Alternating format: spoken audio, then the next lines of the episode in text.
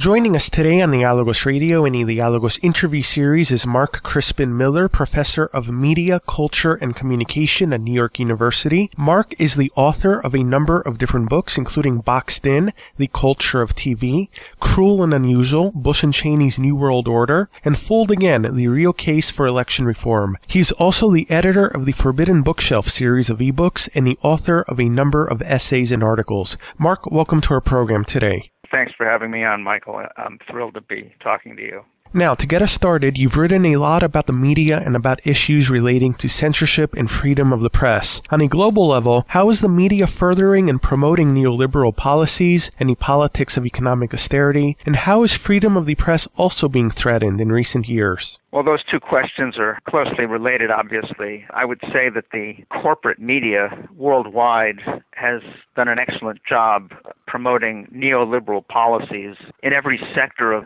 society and culture as well. Speaking of the American media, which actually ranks very, very low in the integrity of its news broadcasts, you could say that daily media coverage and commentary are a kind of endless propaganda drive on behalf of a version of austerity economics.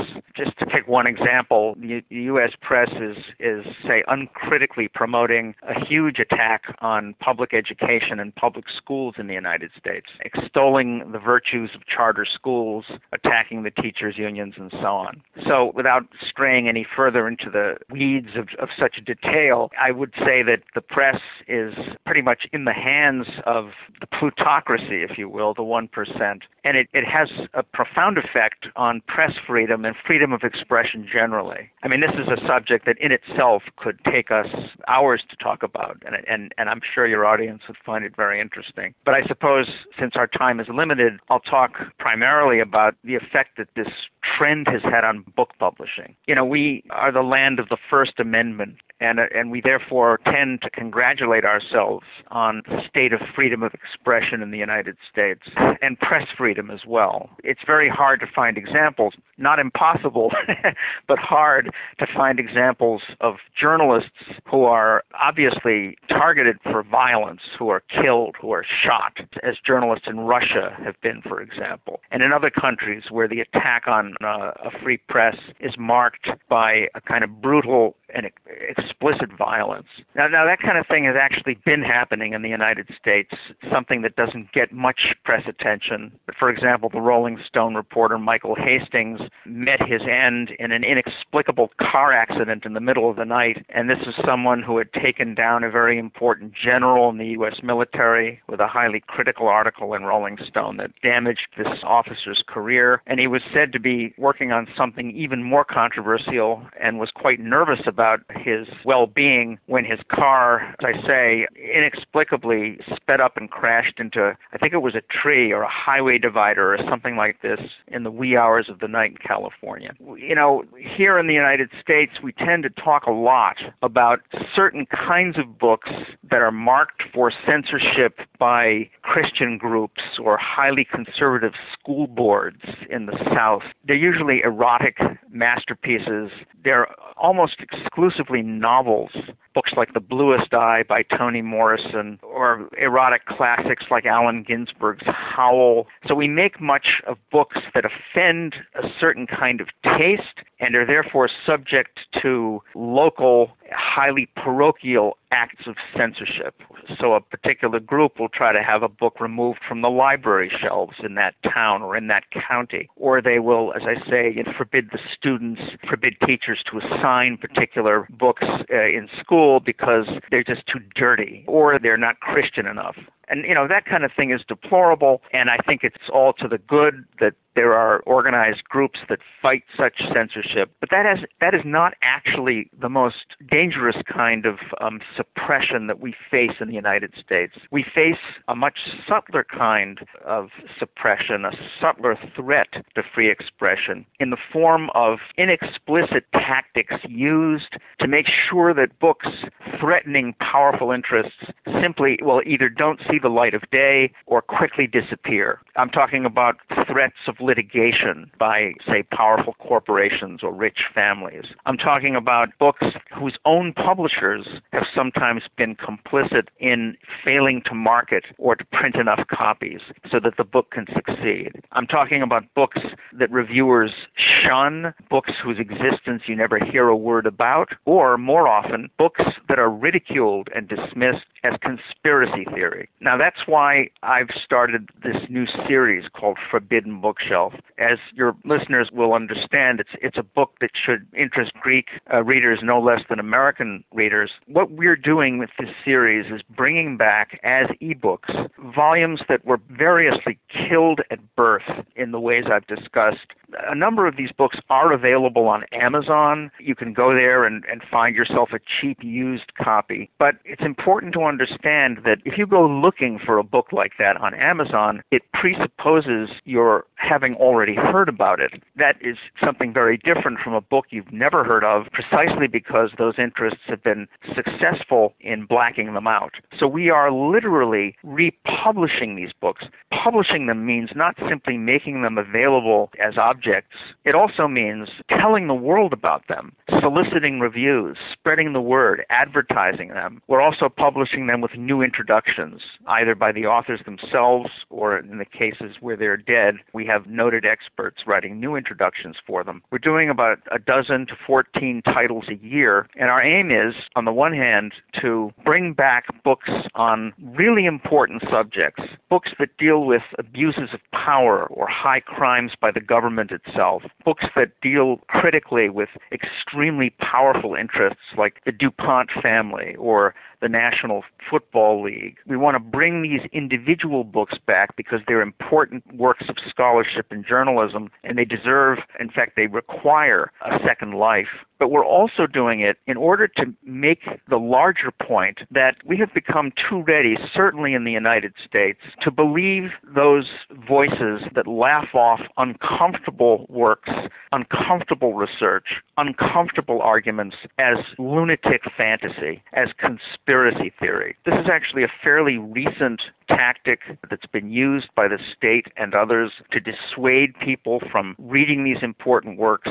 One of the aims here, one of the purposes of Forbidden Bookshelf is to get people to reclaim the sort of skepticism that I believe is essential to the survival of anything like democracy. A, a willingness to believe that elites are up to no good, are indeed capable of conspiring against our freedoms and against our economic well being. So, this is a very ambitious project and one that I'm grateful for this opportunity to talk to you about. We are in the air with scholar and author Mark Crispin Miller of New York University here on the Dialogos Radio and the Dialogos interview series. And Mark, some of our listeners might already be familiar with at least one of the books in the Forbidden Bookshelf series, as a few months ago we featured an interview with Kati Marton, a journalist and author who wrote The Polk Conspiracy, which is a book detailing the murder of American journalist George Polk in Greece under very suspicious circumstances during the Greek Civil War in 1948. Tell us about some of the more notable books in the Forbidden Bookshelf series, and also what the response has been like so far to this new series of ebooks.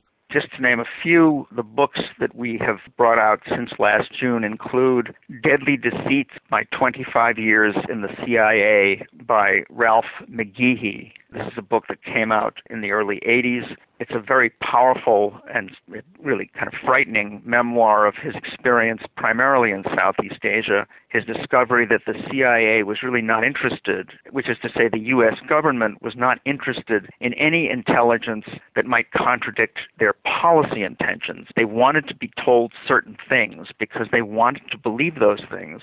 Uh, he found in Vietnam, for example, that they just didn't want to know anything that might interfere with their intention to promote the war. And there are other aspects of the agency's routine functioning that he reveals in a book that he had trouble getting published typically, and for which he was subjected to a lot of threats and stalking by his former colleagues in the agency to the point that he finally had to move away from his hometown in Virginia and uh, relocate up in New England We're also, we've published The Phoenix Program by Douglas Valentine. This is a real classic work from the 90s. It is not only one of the best books available on the Vietnam War, but it is one of the best books available on the CIA's covert operations. The Phoenix Program was a covert program of surveillance, abduction, torture, and assassination of civilians in South Vietnam, managed by the CIA, employing criminal elements among the South Vietnamese population. Estimates of how many South Vietnamese civilians were killed by this program range from 20,000 to 40,000. It was a highly controversial operation when word of it finally became public. It was run by William Colby of the CIA, who went on to take over the whole agency. And Douglas Valentine's book is based exclusively on interviews with CIA officers who had actually participated in the program itself. And the story of how he got access to them is very interesting and, and, one that is available in his new introduction to the book. That new introduction by Douglas Valentine, which is called The Phoenix Has Landed, makes the very important argument that the Phoenix program, beyond its horrific impact on the population in that one country at that time, actually can be regarded as a sort of template for similar kinds of operations in country after country all over the world where the CIA would recruit these dangerous local elements to basically work to intimidate the opposition, the resistance into non existence. And he argues that all the hallmarks of the Phoenix program, the use of high tech surveillance, the creation of secret military courts, summary justice meted out covertly, he argues that all of these measures have now been adopted here at home in the United States as part of the so called war on terror. So this is a book that people who are concerned about the survival of democracy anywhere should definitely read. We have published Blowback, I should say republished Blowback by Christopher Simpson, a history professor at American University. This is about how the CIA recruited former Nazis and fascists throughout the Cold War and the impact that this recruitment has had on America's foreign and domestic policies. Other books have come out since Blowback on the same subject subject, but this book I think is the best one. And I think one indication of how powerful and honest a book it is is the fact that it was targeted for a very hostile review in the New York Times. That's true of many of the books we've published. In fact, Chris Simpson was able only to get a British publisher to take it in the first place. And then once it was published, as I say, it was singled out for a malicious review in the Sunday Times Book Review by a reporter whose father was himself a fascist sympathizer in World War II, although that fact was not mentioned in the review, needless to say. Now, another topic that pertains to the suppression of information has to do with the issue of whistleblowers, and there's been some very high profile cases that have made global headlines in recent years, of course, such as the information that was revealed by Edward Snowden and Chelsea Manning, and websites such as WikiLeaks, and government crackdowns, of course, which followed. Where do you see this going in the next few years? That's a very good question. The fact that this kind of revelation is easier than ever, thanks to the internet, is precisely the reason why governments the world over have stepped up their efforts to wipe out this kind of unauthorized public information. You know, the easier it is to tell the world what's going on, the less control states have over the means of information. The more extreme measures governments have to use in order to keep the faucet shut, you know, keep keep it closed so that nothing escapes from it. Now, on the one hand, there are prosecutions, and I have to note that Barack Obama is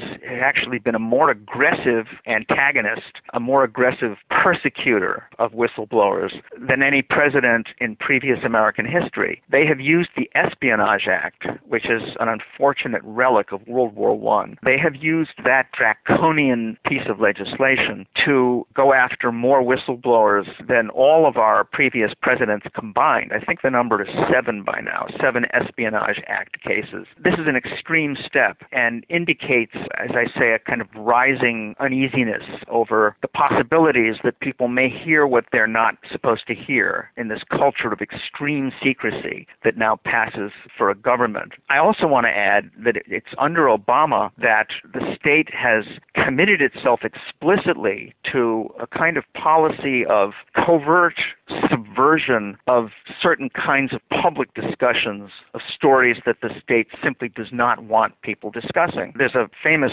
First Amendment lawyer, this is quite ironic, Cass Sunstein is his name, a constitutional scholar who went to work for the Obama administration in some regulatory capacity. And he actually co authored an essay for a magazine, a journal published by Harvard University, on the need for what he called cognitive infiltration. And this is what he meant by that phrase. He was talking specifically about 9 11 and the fact that there are more and more people questioning the official explanation of those terrorist attacks and really unprecedented numbers of reputable experts, architects, engineers, and so on, who are calling the official account of 9 11 into question on purely scientific grounds. Well, there are websites and chat rooms and so on devoted to this kind of discussion. According to Cass Sunstein, this kind of public discussion is extremely dangerous. He believes that it poses a mortal threat to the survival of American democracy. I think what he actually believes is that it poses a threat to the American government, to its reputation. So the solution that he explicitly advanced in this article of his was the use of trolls to go online and find ways to disrupt these discussions by uh, sowing discord among the discussants or counterattacking with propaganda shots that would distract people from the issue at hand. That kind of extreme subversive activity is completely continuous with the recent statements by David Cameron, the British Prime Minister, who actually said, was quoted in the British press as saying a few months ago that 9 11 skepticism is as dangerous as ISIS. He actually said this, and Francois Hollande of France recently made a similar statement that this kind of public discussion is dangerous. So I can't think of better examples of, of extreme overreaction by states around the world when it comes to the danger of being confronted with free conversation of you know what we might call forbidden subjects. And again, it has everything to do with the universal availability of taboo information on the internet. We are on the air with professor and scholar Mark Crispin Miller of New York University here on the Dialogos Radio and the Dialogos interview series. And Mark, even though the presidential elections are still a year and a half away in the United States, we've seen in recent weeks a number of candidates declaring their candidacy. Do you see in any of the candidates that have declared or who are likely to declare any hope for a change of direction on issues pertaining to freedom of the press, freedom of speech, or freedom of information? Well, that's a very good question. I mean, I can think of a few possible candidates whose policies would take us in the right direction. But I have to say that such a discussion of these particular candidates is unfortunately beside the point because, as I myself have demonstrated extensively in a book that was blacked out in exactly the way that I've been describing, America's election system is among the worst in the so called free world. Uh, and in fact, since 2000, 2000, our presidential elections and many of our congressional elections have been rigged through electronic means. This is the thesis of my book Fooled Again, which came out in 2005 and was an exhaustive demonstration of how the Republican right had stolen the election of 2004 for Bush and Cheney. Now, the theft of the 2000 election by Bush and Cheney is fairly widely accepted because the Supreme Court, as you know, stepped in at the last minute and simply halted the vote count in the state of Florida. That's something that the press has been willing to discuss and acknowledge. But the theft of the 2004 election, primarily through electronic means, is one of those forbidden subjects, and discussion thereof has therefore been stigmatized as conspiracy theory. The fact is that we now have a computerized voting and vote counting system in the United States, a system that was a bipartisan achievement, although it was primarily the Bush Republicans who drove it home. And not only do we have a system that is very, very easily hacked, the counting easily rigged, the electronic voting lists easily purged, imperceptibly changed, and that's all bad enough. But the companies that manage the election process, the voting system, are all private companies. And all of them, and I'm not exaggerating, are owned and managed by right wing Republicans. In many cases, rabid Christianists, theocrats, I mean, people with a really anti democratic agenda. So, one of the things I've been been trying to do for years, certainly since Fooled Again came out, is promote a broader understanding of the absolutely fundamental threat that this development has posed to the survival of American democracy. Your listeners should be interested to hear that the right in the United States is vastly overrepresented in terms of its representation in Congress, in terms of those presidents who've seemingly been elected by right wing voters. There is, and I am not exaggerating when I say this, there is no evidence that Bush Cheney won the 2004 election other than the official claim that he won, other than the official numbers that have been used to demonstrate his victory. All the solid evidence actually suggests that John Kerry won that election, just as all the evidence makes clear that Al Gore actually did win the 2000 election. The vote count in Florida that the Republicans managed successfully to delay until after 9 11, that vote count finally did take place, and it actually showed that Al Gore had won the election in the key state of Florida. I mean, this is mind boggling that it isn't better known, but it is a fact, and anyone who's interested can contact me or go online and look for the numbers. The fact is that we're not going to get anywhere. We're not going to make any progress until we have a legitimate election system. And I say this as one who is thoroughly disgusted, really, with both major political parties in the United States. I am not naive about the fact that the major parties are all too similar on economic issues, on war issues, and many other issues. I'm well aware of that. However, in a country like the United States, the possibility of some kind of alternative means of changing the direction of the country through some kind of actual revolution in the streets, that possibility is remote to the point of non existent. You have to have a viable election in order to get anything meaningful accomplished. And as long as the Republican Party, with Democratic complicity, basically has a hammerlock on the voting system so that they can install uh, politicians despite the will of the electorate and pursue agendas that are completely detested by a majority of the population.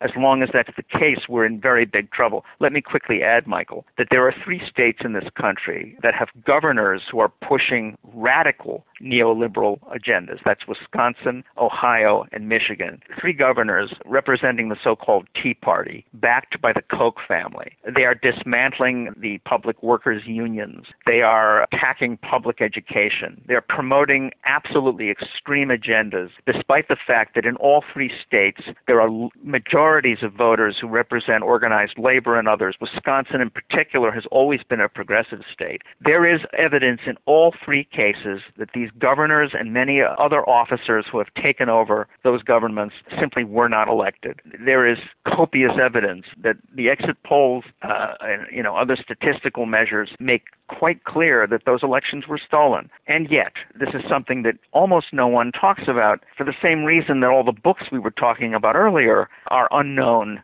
to a vast majority of the American people, and that is that the whole subject has been basically stigmatized as insane. One of the books we're bringing out in August is called Vote Scam by Peter Collier and his brother Kenneth. This book came out in the 90s and was the first book to investigate in horrifying detail the fixing of elections through computerized means even back then. This is a book that the authors ultimately had to self publish because nobody would accept it, although it's an extremely well written and well researched book. So we'll be bringing it back. But every time we have an election in the United States, everybody talks about the candidates and their chances and their strategies and the demographics of the electorate, on and on and on. I'm telling you that all of this is fundamentally beside the point as long as our election system is corrupt, as it most certainly is.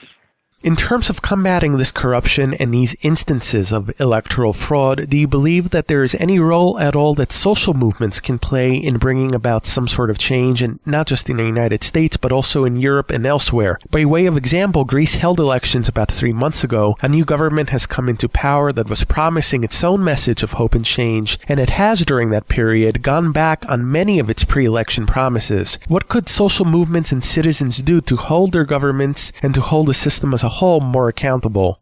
That's a very good question. Greece, if I may say so, I mean, I'm an outsider, but Greece is in its precarious situation precisely because it's such a lonely stance that it's striking, that it's it's been practically the only country whose people have have resisted vigorously. I mean, there are some others who've done so, but Greece kind of stands out for the intensity of that resistance.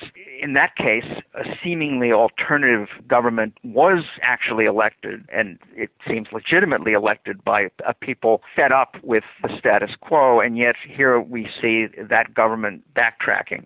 Similar things have actually happened before throughout Europe. So called socialist parties have really, since the 70s, been betraying their supporters. I mean, it's happened in France, it's happened in Britain, it's happened in Germany, and it's happened with the, let's say, active assistance of the USA and its, uh, you know, the covert arms of its government. So what we're basically witnessing and have witnessed is the imposition of a neoliberal order against the will of the electorate, even in those places where the voters have a right to expect that their votes actually did count. So I think two things have to happen. I think, first of all, there has to be a reassertion of the necessity of legitimate electoral democracy, uh, certainly in the United States and in other countries where that integrity has been threatened by the, the rise of electronic voting. Now, I'll say that in the Netherlands and in Ireland and in Germany, uh, they tried to use computerized voting, and in all three countries, they went back to hand counted ballots, paper ballots, which is the only way to go. Now, there's a book, let me recommend. It's an e-book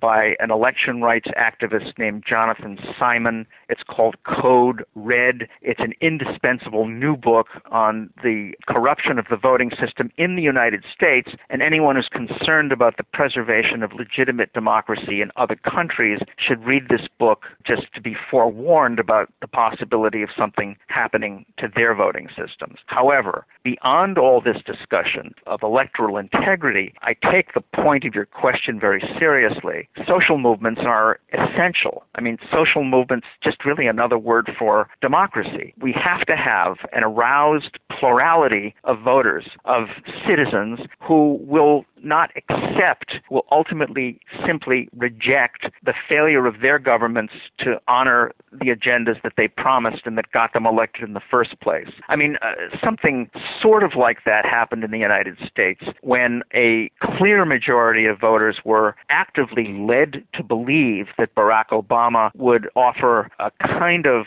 I don't know if I would say radical, but a marked difference from the policies promoted by Bush Cheney. I didn't believe it to tell you the truth. I'm from Illinois, where Barack Obama was a senator, so I knew enough about him not even to vote for him because I knew that it wasn't true. But the fact is that he got elected overwhelmingly. A black man got elected overwhelmingly in the United States, primarily because his team advertised him as a bold departure from the status quo as defined by Bush Cheney, who never were elected in the first place. Despite that, we have seen this administration, as far as I'm concerned, outstrip Bush Cheney at all the worst policies that people objected to and that led them to vote for a, a Democratic alternative. I believe that there should be a larger and more vigorous social movement in this country to fix the election system and otherwise work against those entrenched interests that are basically pushing us all towards extreme income inequality and a kind of serf like existence for the majority of Americans. And I think that such social movements in other countries have to uh, continue to fight and to intensify the fight. And I think ultimately ally themselves one with another to comprise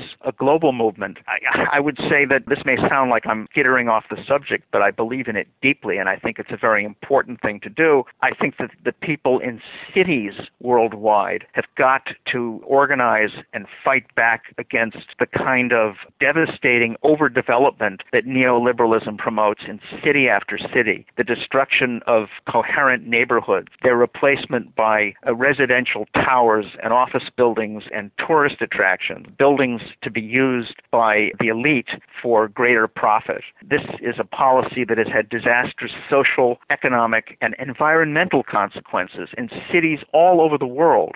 Cities in China and Russia, cities in North Africa, all over Europe, and right here in New York City, where I sit talking to you now, we are witnessing the visible destruction of an affordable a city that was once economically diverse and its replacement by as I say, gleaming towers uh, whose penthouses are owned by billionaires from all over the world, penthouses and apartments that they almost never even visit. You know, they buy them as investments, they buy them as potential havens against the day when their own governments try to put them in prison for embezzlement or theft.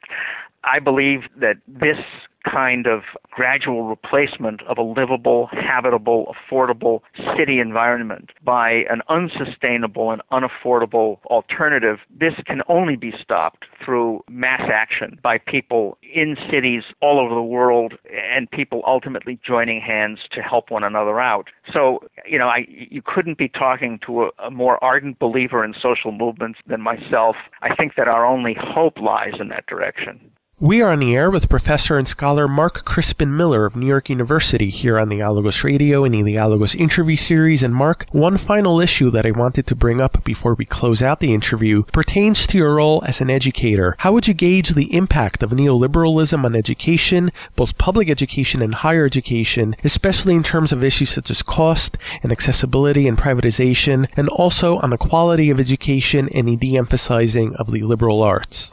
Well, Michael, we could devote a whole separate interview to this subject because I happen to be heavily involved in the faculty resistance to the neoliberal sweep that's taking place at New York University, which, let me tell you, represents the avant garde of everything that's wrong with U.S. higher education. And everything that's wrong with U.S. higher education is also wrong with higher education globally. We have uh, universities increasingly dominated by hedge fund managers corporate lawyers, real estate developers, building contractors, and Wall Street bank presidents. No university in the world, I don't think, is more perfectly dominated by that element than New York University, whose board, uh, you can look it up online, is not only extraordinary for its size, it has over 90 members, counting every class of member, but it's also unique in the fact that there is not a single professor on that board, not one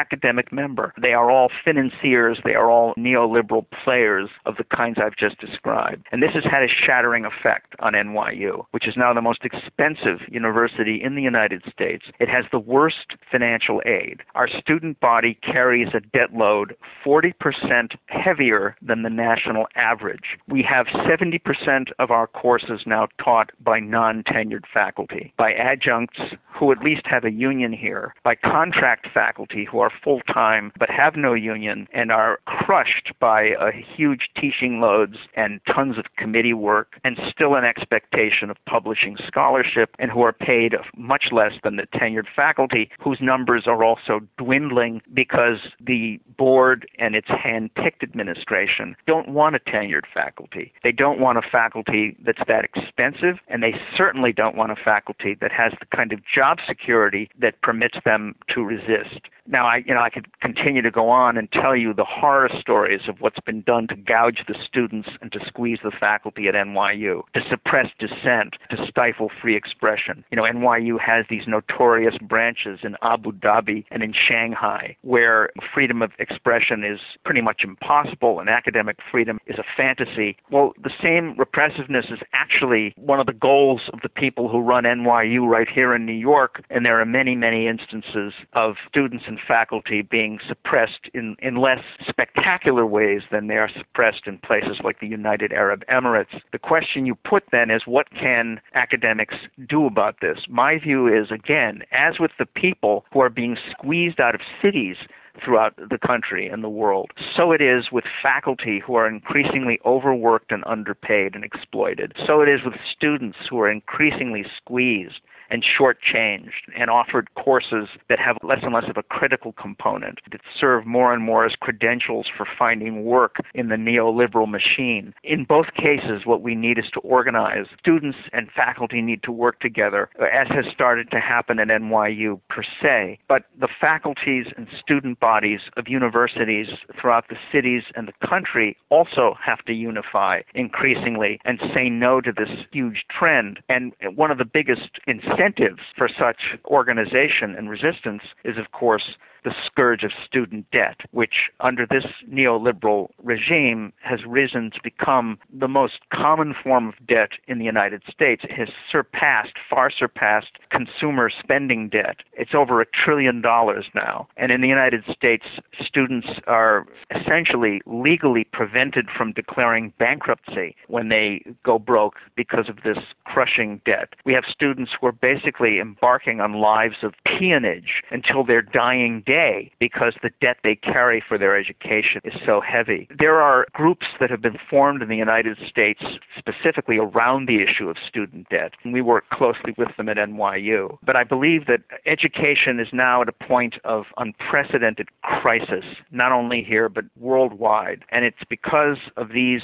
high rollers who have basically taken over the institution to the point that education, as we've always known it, is almost impossible. The aim of the system is not to educate. The aim of the system is to extract as much cash as possible from the paying customers and to create a generation of people who don't even know enough about what's going on to question it, to make the content of education apolitical, uncritical, basically to teach people to think that this is all conspiracy theory and insanity. So I believe that we have to return to something like the spirit that obtained in this country in the 60s and 70s and in other countries, in France, elsewhere, Greece, when there was a broader kind of critical movement by the student masses in favor of a more humanistic and engaged education. It's difficult to do that, harder to do that today, precisely because of the crushing debt burden borne by so many students, so many of whom tell me that because of their debt, precisely because of their debt, they are paradoxically afraid to do anything to resist or protest it. They're afraid they'll lose a scholarship. They're afraid that their chances for finding work, which are already pretty slim, will shrink even further. So when we're talking about social movements and possible mass responses to the situation prevailing today, we have to take into account the peculiarly inhibiting effect of debt, which, aside from its material destructiveness, also has a kind of psychological effect that can be incapacitating. I think the more we talk about all this, the more we organize to show that it is possible to fight back, to demand debt forgiveness, the, the better off we'll be. That's where our salvation lies, and I, and I think that it's possible to do it. Mark, before we wrap up, where can our listeners find out more information about you and your work and your writings? Well, my own website is called News from Underground, and it is at Mark Crispin Miller, all one word, M A R K C R I S P I N M I L L E R dot com. And people can contact me at markcrispinmiller at gmail dot com you know, my books are on Amazon, and my website is yet another attempt to circulate stories from all over the world, stories that have been insufficiently covered or blacked out altogether by the corporate media, and often, Michael, let me add, by the left liberal press as well. You know, since I've taken to championing important works that need to see the light of day, I've discovered that many of my ostensible allies on the left are also reluctant to, to discuss many of these issues. So I no longer see this in left right terms, to tell you the truth. I, I think that the problem of free speech and free expression and so on transcends that division because I think many of the outlets and individuals on the left have been co-opted in various ways, often through their funding sources. You know, they get money from particular foundations that make clear they don't want certain subjects discussed. So I guess I'm somewhat radical in my notions of what's a permissible or even mandatory subject for discussion. Eh, and I see myself as one of a community that doesn't have a clear label any longer. I just basically believe in the restoration of political democracy and the discovery of economic democracy. Otherwise, to be perfectly frank, I think the planet is doomed. I think that there are environmental consequences to these policies that are ultimately going to prove to be decisive, that are all important, so that we actually, rational people, have no choice but to participate in this subject. It isn't just a class struggle, although it certainly is that, but it's a struggle for the survival of the species, in fact. So I'll be glad to hear from anyone who wants to suggest particular book titles for the series or discuss any of the issues we've talked about today. Mark, thank you very much for taking the time to speak with us today here on the Dialogos Radio and the Dialogos interview series, and best of luck with all of your continued efforts. Well, thanks a lot, and I'll talk to you anytime you want.